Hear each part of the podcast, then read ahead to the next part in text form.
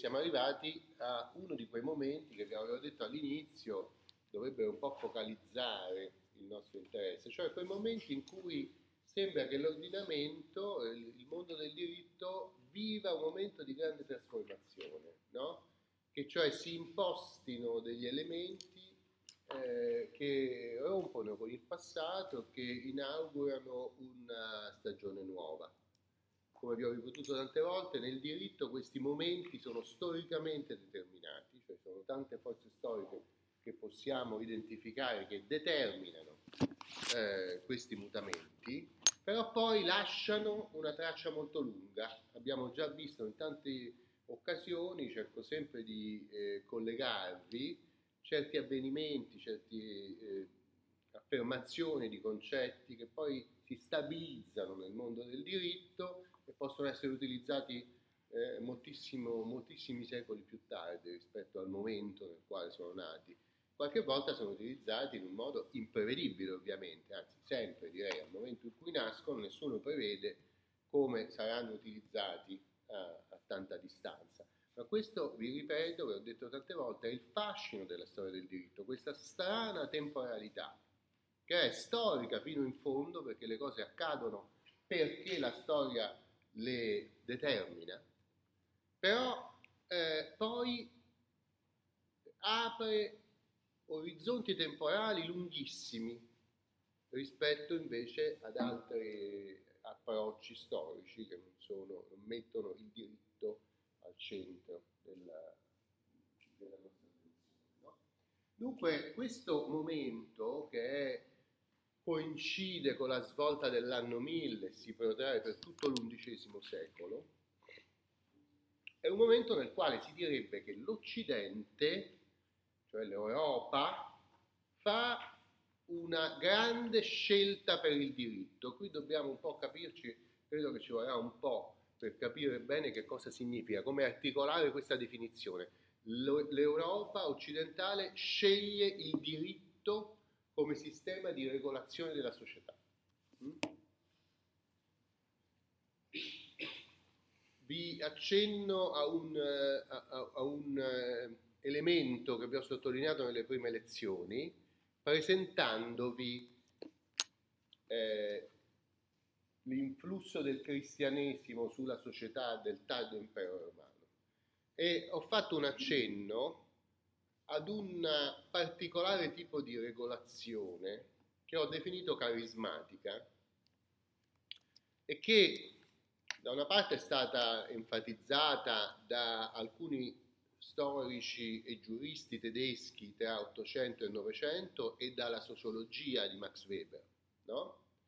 Dall'altra trova una sua manifestazione storica concreta nella regolazione della vita monastica che si articola in moltissimi tipi eh, di monasteri, ma che coinvolge una eh, fetta non irrilevante della società, cioè chi entra in monastero, chi abbraccia una forma di vita eh, monastica non è che sono come oggi pochissime persone, probabilmente voi non conoscete nessuno che sia eh, un monaco o che pensi di poter abbracciare questo tipo di vita, no?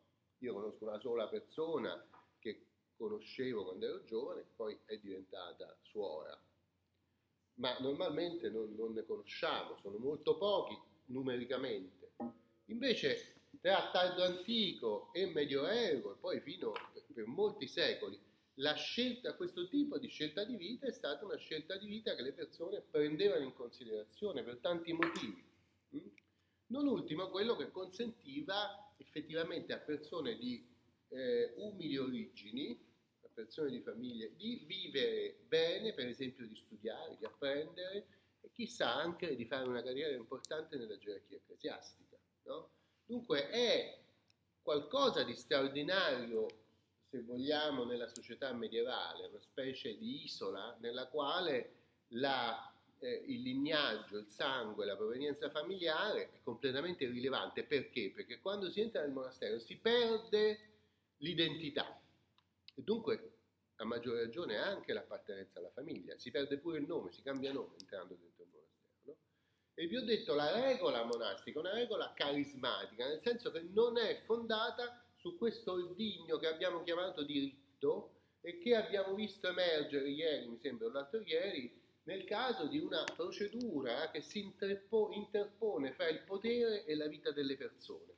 Per cui il potere non può schiacciare direttamente la vita delle persone, ma deve passare attraverso una procedura. Questa procedura è un elemento artificiale che si inserisce in mezzo fra la naturalità del potere che condiziona la vita delle persone che sono sottomesse a un certo potere. No? Artificialmente, questa è la grandezza del mondo romano, di aver condizionato la vita delle società a creazioni artificiali, non naturali. No? Questa imposizione, per esempio, di una procedura per cui non si può spogliare qualcuno prima di aver concluso l'iter che passa dall'accusa, dalla prova e dalla sentenza e poi termina con la eh, sanzione, no? questo è un elemento del tutto artificiale perché nella vita naturale non sarebbe necessario tutto questo, no? Nella vita monastica, appunto, c'è questa eh, limitazione assoluta della procedura, perché quel che conta è il bene comune, la conversione dell'anima, la cura pastorale del, del superiore della comunità, il quale certamente compierà la scelta migliore per il bene sia dell'anima del singolo sia della vita collettiva della comunità. No?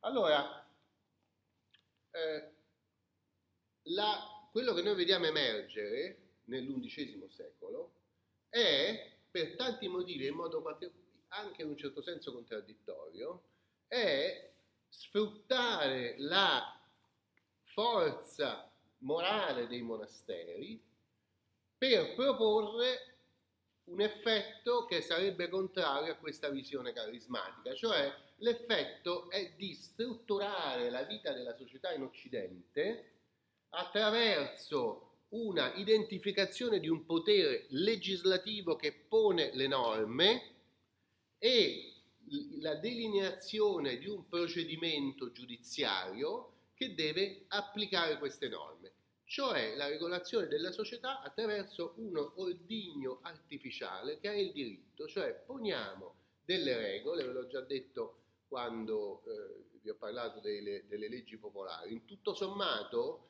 una codificazione, una eh, compilazione di norme non è altro che la promessa del giudice delle regole secondo le quali giudicherà.